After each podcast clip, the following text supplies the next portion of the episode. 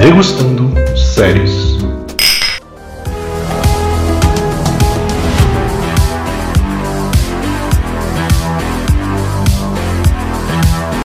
Olá, você aí que está nos ouvindo. Aqui é a Alicia e eu vou junto com o Josimar contar para vocês os acontecimentos do episódio 7.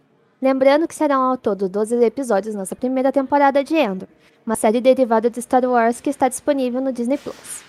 Mas antes de contarmos tudo o que está acontecendo nesse episódio, não se esqueça de nos acompanhar nas redes sociais. No Instagram, na @multiverso.da.geek, onde também cobrimos outras séries, como a Casa do Dragão, She-Hulk e muitas outras séries que estão chegando agora. Não perca, então ative o sininho, hein? Também não se esqueça de me seguir nas redes sociais, @prettylee, com 2 T's e 2 I's, e prettylee makeup, onde eu posto os meus cosplays. Josimar, alguma palavrinha a mais? Tenho um recadinho. Eu sou o homem dos recados do podcast. Semana passada eu vim aqui para fazer um recado de que nós teríamos uma série nova no Degustando esta semana. Contudo, devido à agenda, que você já sabe como é que funciona por aqui, a gente não vai ter o Degustando desta série, que eu acho que não vai ficar muito segredo para todo mundo. Quem está acompanhando aí as coisas que estão acontecendo sabe que em algum momento iríamos falar de The Walking Dead. Né? São os últimos 8 episódios da série, então isso era meio que fato. Nós já estamos atrasados, tem bastante episódio saindo por aí. Por causa da agenda do Rodrigo, a gente não conseguiu fazer essa gravação, então essa semana não sairá The Walking Dead, mas semana que vem sai com toda certeza, e aí sim a gente começa outra série nova também na semana que vem. Recados dados, agora vamos à série.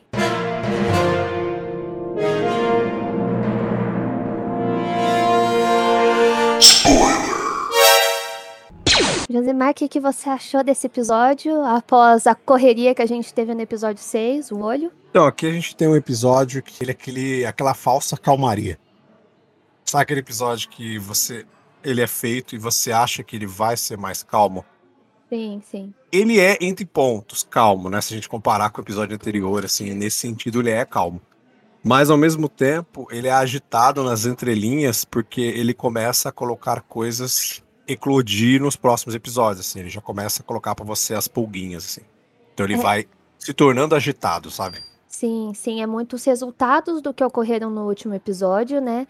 Uhum. E como o Império tá se comportando agora, que eles basicamente se revelaram ali, e sim. Agora a gente tá tendo alguns pontos, algumas caçadas, e certas relevâncias aí que... de coisas que a gente ainda vai pontuar ao longo desse pod, mostra muito o que o Andor pretende, né, o Cassian pretende fazer daqui pra frente. Vai ser realmente a chave de virada do personagem aí, já que ele, nesse episódio ele teve certos momentos conflituosos, né, que vão realmente acender um pouco mais do personagem que a gente conheceu no filme, e aí a gente ainda vai ver mais do desenvolvimento dele. Pra começar o episódio, né, a gente já tem aquela volta dele para Ferrix, né, a gente achava que já ele ia parar em algum outro lugar, mas não, ele retorna para Ferrix. Exato, exato. Ele retorna, mas é bem recebido, mas ao mesmo tempo não é, né? É, então, porque até então a gente sabe que ele e a Velacinta foram os únicos sobreviventes, né, do episódio anterior. O Nemic, o Taramin, o Gorm, o Skin morreram, né, apesar de o Skin foi o único que não foi morto durante a missão, mas a gente tem aí o reencontro dele com a Marva, né, foi em 2 pontos, foi emocionante na perspectiva dela como mãe, tá ali preocupada, né, com a sobrevivência dele, até porque ele sumiu, e tá todo revoltado com ele, culpam ele pelo que aconteceu ali, até que quando ele vai conversar com a Bix mais pra frente, ela conta pra ele, né, o que ocorreu ali, mas ali tem um pouco dos pagamentos de dívida que ele tinha ali com a Bix também, a Marva contando pra ele. A gente tem que lembrar que ela também é uma rebelde, né? Desde a República Galáctica existiu. Então, agora ela tá falando de coisas que aconteceram e ela soube da notícia, né? Que é Aldani, o que aconteceu lá em Aldani. Então, ela leva um pouco de choque nisso. Isso vai desempenhar muito naquele processo do que o Andor está sentindo naquele momento, né? O que o Cassian está sentindo naquele momento. Exato. É aquela vontade dele de contar que ele estava participando daquilo, mas ao mesmo tempo com receio de dar informação demais, sabendo que agora o Império está ali em peso. Porque agora a gente tem a presença de troopers. Stormtroopers. Exato. Primeira vez, né? Não, acho que no episódio não apareceu. Não, a gente teve só reflexos de alguns, mas agora a gente tá tendo um reflexo em peso, né? Agora a gente tá ali realmente com um exército mesmo em Ferrix. Não estão sendo mais aqueles guardinhas do começo que a gente tava vendo do Carne, né? Agora a gente tem uma outra galera ali que, vou falar assim, agora o negócio tá sério, né? Agora tem Stormtroopers aqui na rua. Exato, e tem uns outros Troopers também que aparecem no final, né? Porque normalmente esses tipos de Trooper, eles são mais de áreas litorâneas, né? São os Troopers praieiro. Exato, exato. Então, flashback. Eu lembro que a gente falou lá, será que vai ter flashback? Será que vai ficar no flashback? Vão ficar esses pontos? E eu lembro que você tocou no assunto. Eu só quero que tenha flashback se ele for colocado para inserir algo relevante dentro da trama. Então a gente tem aqui um flashback que, querendo ou não, ele é meio singelo, né? Ele aparece de verdade em flashes, né? Ele aparece em flashes, assim, durante dado momento. E ele é relevante para isso que você falou, né? Para essa nova evolução do Cassian, né? Esse lado emotivo ali.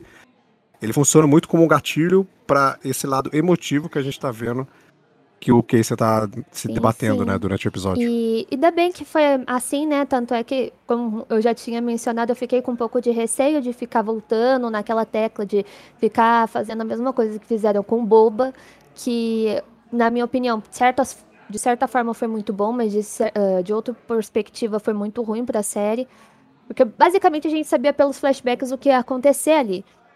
Tirava um pouco, a gente sabia que de alguma forma ia acontecer aquilo, mas tirava um pouco do porquê, o desenvolvimento daquilo.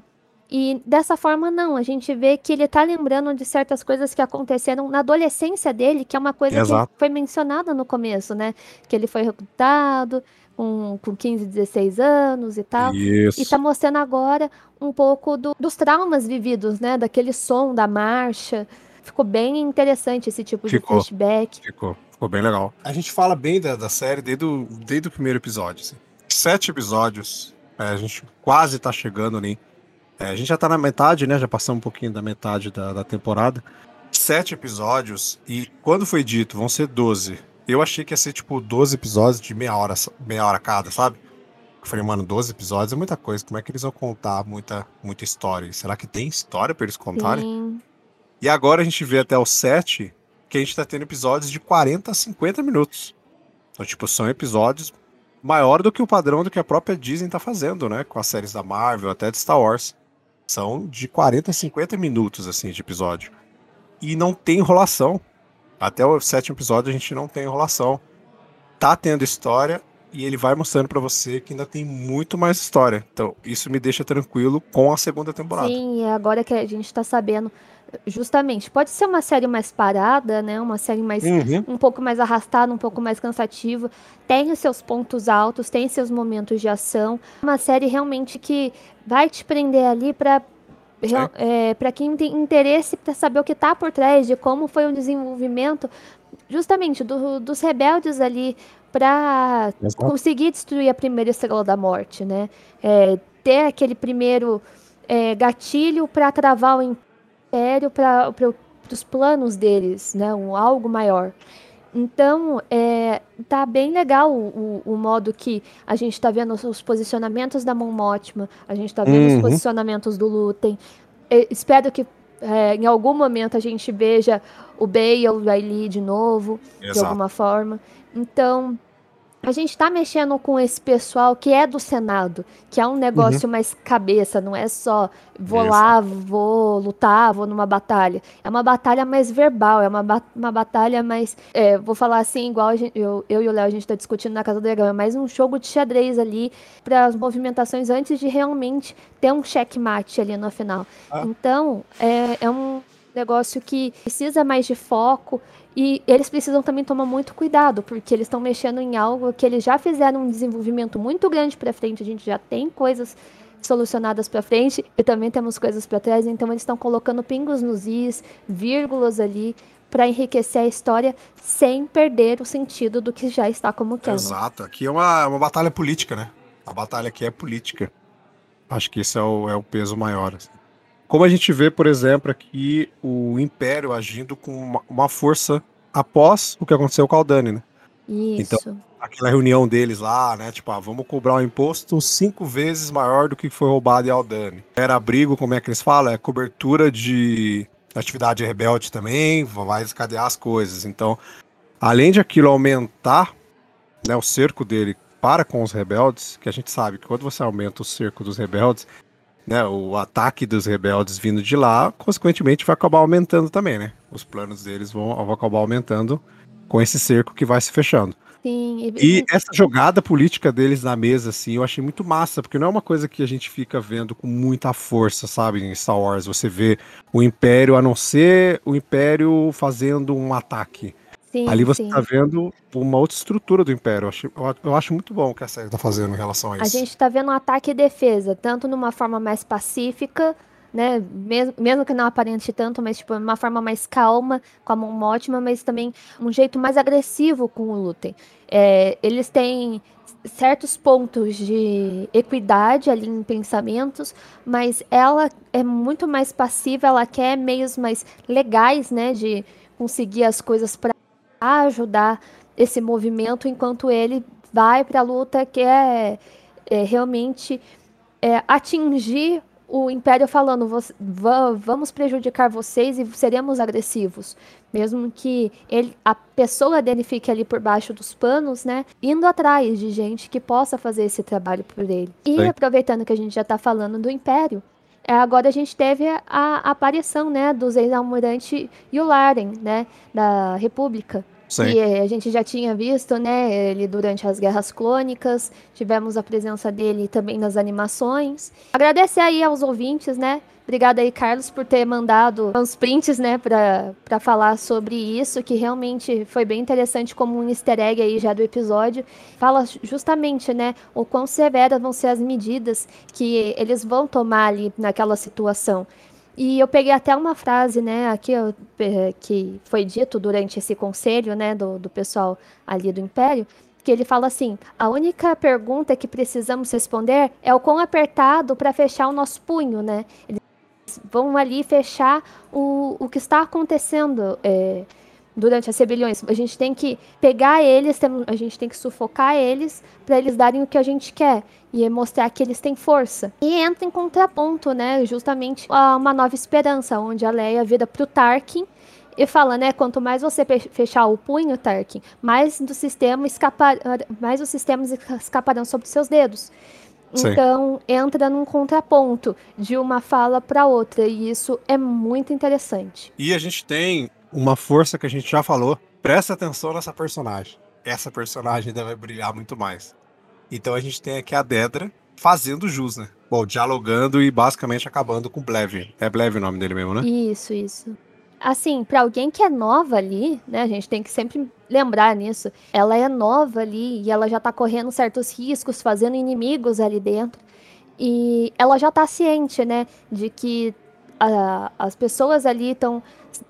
que são os rebeldes, eles estão, de certa forma, no caso, publicamente, né, fazendo uma rebelião, e ela já tem um tempo correndo atrás para todo mundo prestar atenção na forma que estão acontecendo os assaltos, como que estão sendo as coisas, e dentro desse padrão ela consegue até um parabéns aí do Partagasso. Exato.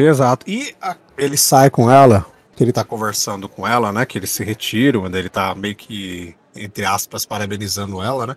Ele fala pra ela o seguinte, ele fala bem baixinho assim pra ela, né? Tome cuidado.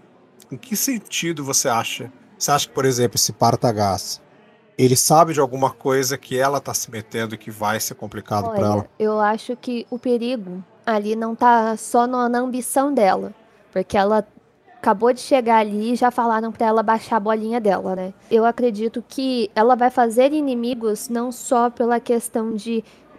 ela tá mostrando o serviço, mas vai acabar fazendo com que outras pessoas mostrar que ela acabou de chegar ali naquilo ali, e naquele tipo de comando, e que o Império não tá nem aí, sabe?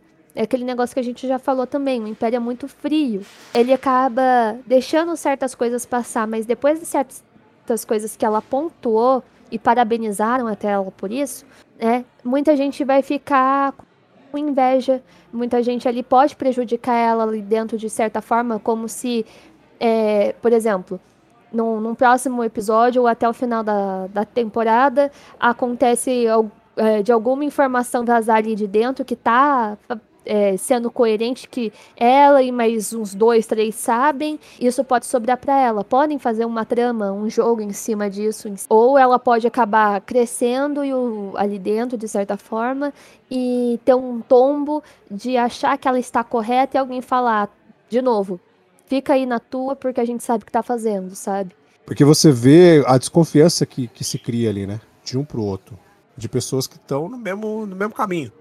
E essa frase dele no final evoca isso, assim. Você acha que tem chances de ter alguém dos rebeldes ali dentro? Sim, tem uma chance muito grande. É exatamente o que eu falei pra você, tipo, pode ter mais alguém ali como porta-voz, né, de pra dar informações, até porque dentro dessas movimentações a gente sabe que alguém ali pode estar tendo ou um ouvinte presente, ou da Mon Mothma, de certa forma, ou o do Luthen, né? Do Luthen, até porque a gente tá, por enquanto, só nesse ciclo de pessoas. Mas em Coruscant, a gente tem que separar, né? A gente tem que descompactar aí 3 conversas que são de extrema importância, né? Primeiro, a Mon Mothma com o Luthen, a gente tem a Vel e a Cleia, que é logo em seguida, e mais pra frente a Mon Mothma com o Tay Kolma. Por exemplo, quando a gente começa assim, falando da questão da Mon Mothma indo até a loja do Luthen, ela já pergunta pra ele, né? Você estava envolvido lá no incidente de Aldani? Assim, eles conversam um tempo, né? Eles debatem alguns pontos. Acha que Aldani foi um passo muito, tipo, longe demais, sabe? Enquanto pro Luthen aquilo era inevitável. E eles estão precisando de dinheiro, né? Eles estão precisando ali de verba para conseguir fazer as coisas. E essa abordagem para Mon Mothma, ela queria de uma coisa mais sutil, porque ela tá com limitações financeiras, né, tanto no fundo familiar dela, o fato dela tá sendo observada, basicamente 24/7, né? Então torna isso muito complicado dela conseguir agir, propor as ideias dela do jeito que ela desejava.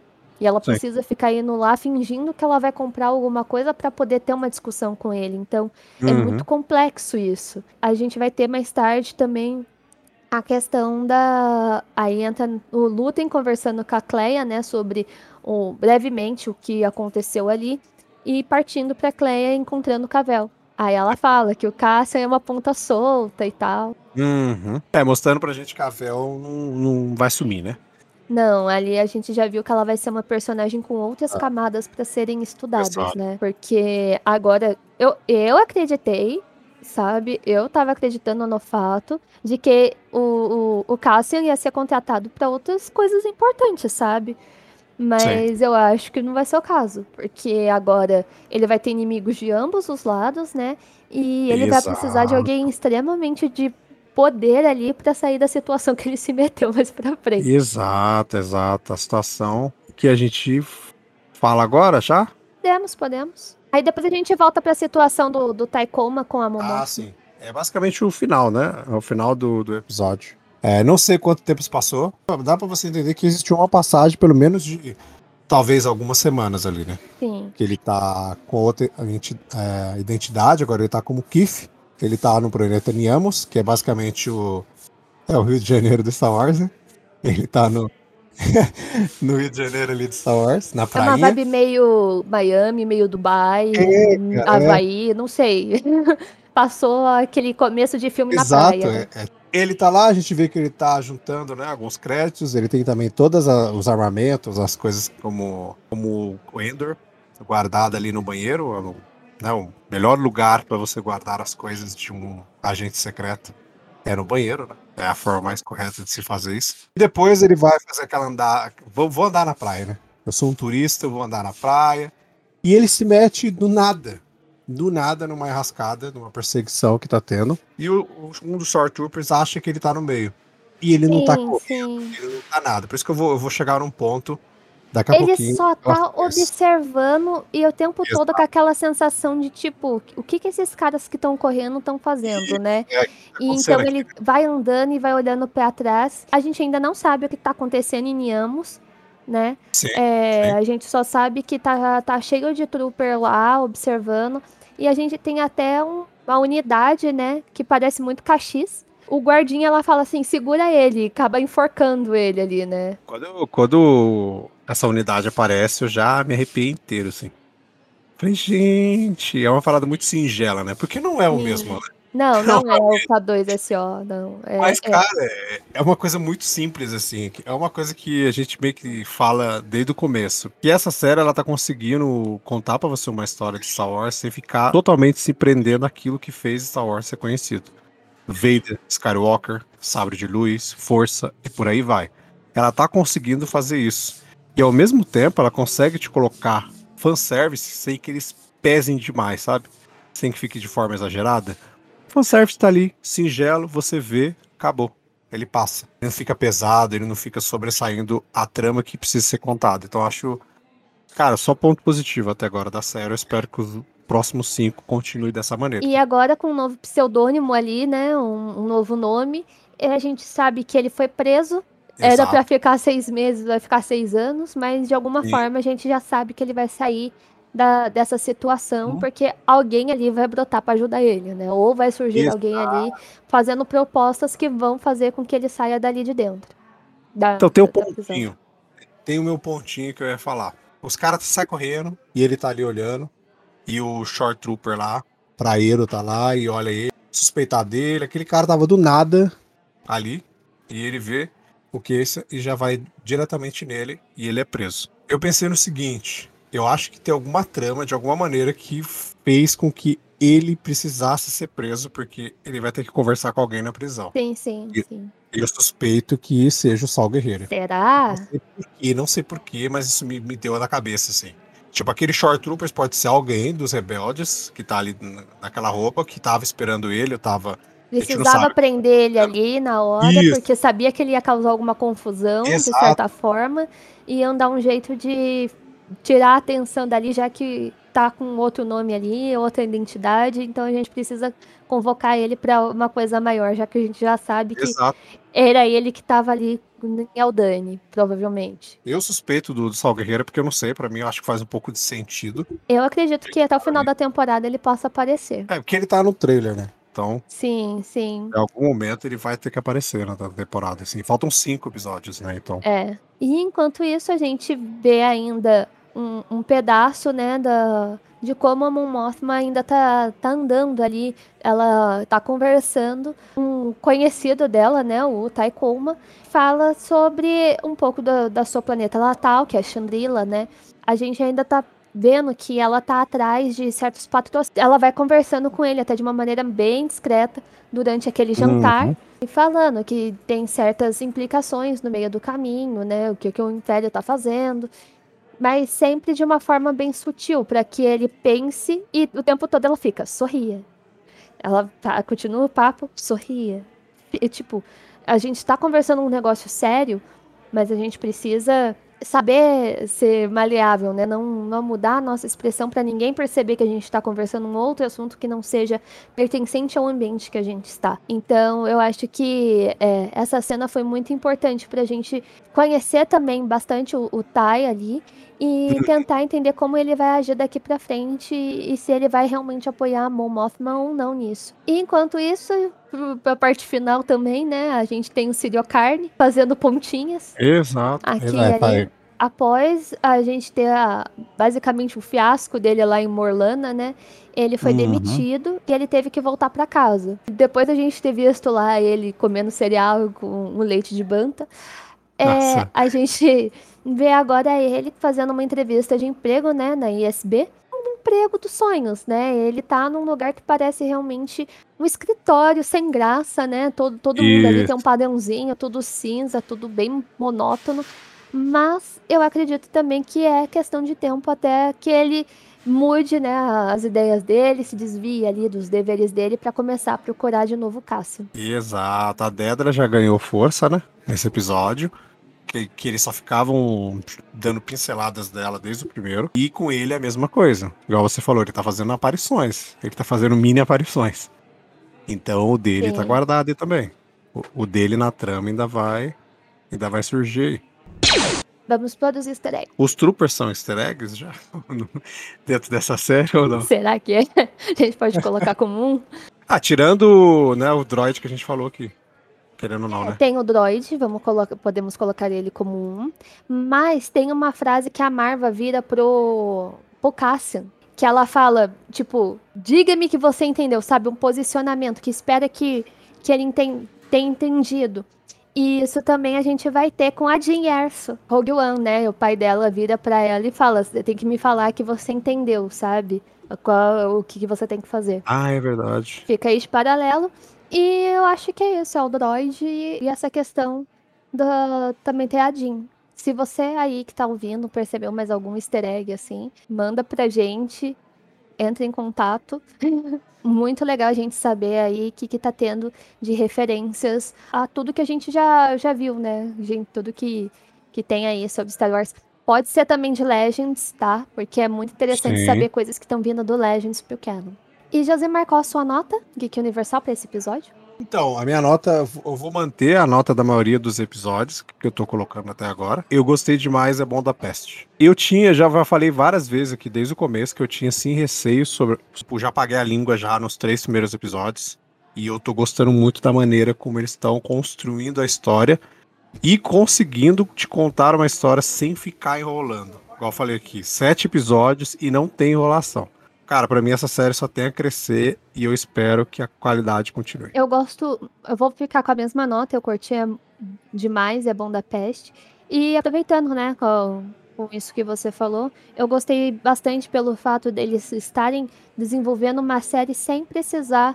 Eles estão bebendo da fonte, mas assim, sem precisar colocar outros rostos tão conhecidos que a gente tem ali, né, de grande relevância, e dando espaço para outros personagens aí ganhar o seu espaço, ter o seu próprio brilho dentro dessa saga que é gigantesca e tem um universo expandido sensacional.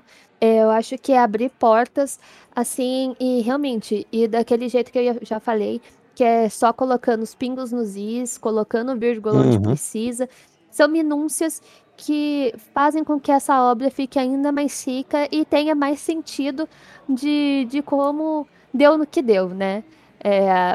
A gente tem aí criado ainda de trás para frente essa obra toda, e agora eles vêm aí ocupando certas lacunas, explicando direitinho, aí fazendo um trabalho que está sendo muito interessante de acompanhar.